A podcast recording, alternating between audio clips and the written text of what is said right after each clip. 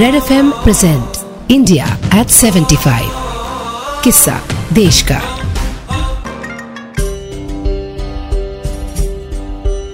चूल्हा मिट्टी का। मिट्टी तालाब की और तालाब ठाकुर का। भूख रोटी की, रोटी बाजरे की, बाजरा खेत का और खेत ठाकुर का। बैल ठाकुर का, हल ठाकुर का।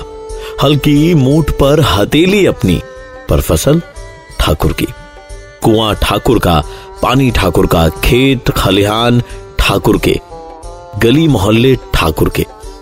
फिर अपना क्या? गाँव? शहर? देश? ओम प्रकाश वाल्मीकि की ये कविता। प्रकाश डालती है एक ऐसी समस्या पर, जिसने 1947 में मिली आज़ादी के मतलब पर सोचने को मजबूर कर दिया। बंधुआ मजदूर जैसी अमानवीय कुरीति सुनहरे अक्षरों से लिखी गई हमारी स्वतंत्रता की कहानी पर कालीख पोत रही थी। इस लड़ाई के नायक रहे शहीद भगत सिंह ने। अपनी माँ को लिखी चिट्ठी में इसी डर का ज़िक्र करते हुए कहा था कि, माँ, मुझे कोई शंका नहीं है कि मेरा मुल्क एक दिन आज़ाद हो जाएगा। पर मुझे डर है कि गोरे साहब जिन कुर्सियों को छोड़कर जाएँगे उन पर भोरे साहबों का कब्जा हो जाएगा। कब्जा हो जाएगा कब्जा हो जाएगा। 1976 तक देश के एक बहुत बड़े तबके के लिए यही उनका सच था। आज़ादी का ख्वाब देखकर जब आँख खोली तो बॉन्डेड लेबर की हकीकत से सामना हुआ। बड़े घरों के बिगड़े हुए लोग लोकतंत्र में भी राजशाही का भोग लगा रहे थे।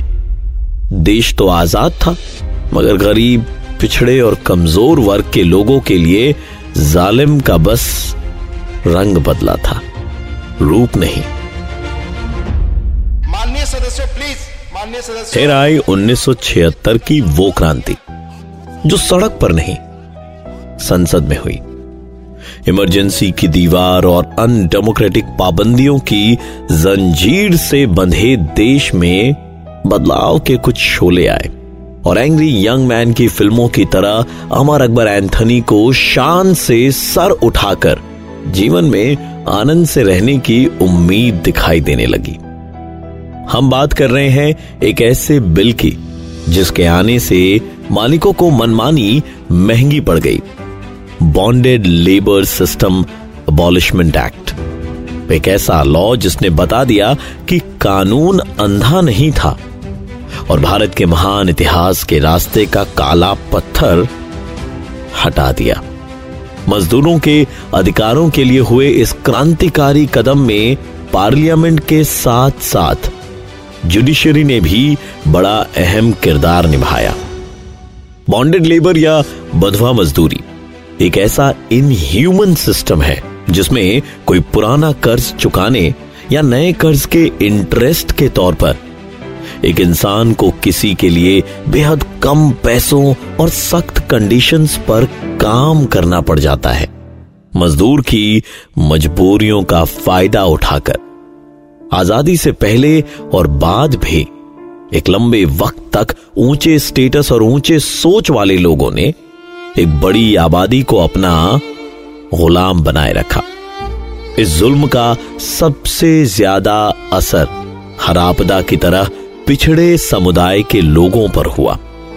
मगर मजदूर का हाथ अगर लोहे को पिघलाकर उसका आकार बदल सकता है तो उसे हाथ की मुट्ठी बनाकर ऐसे व्यापार का हुलिया भी बदल सकता है।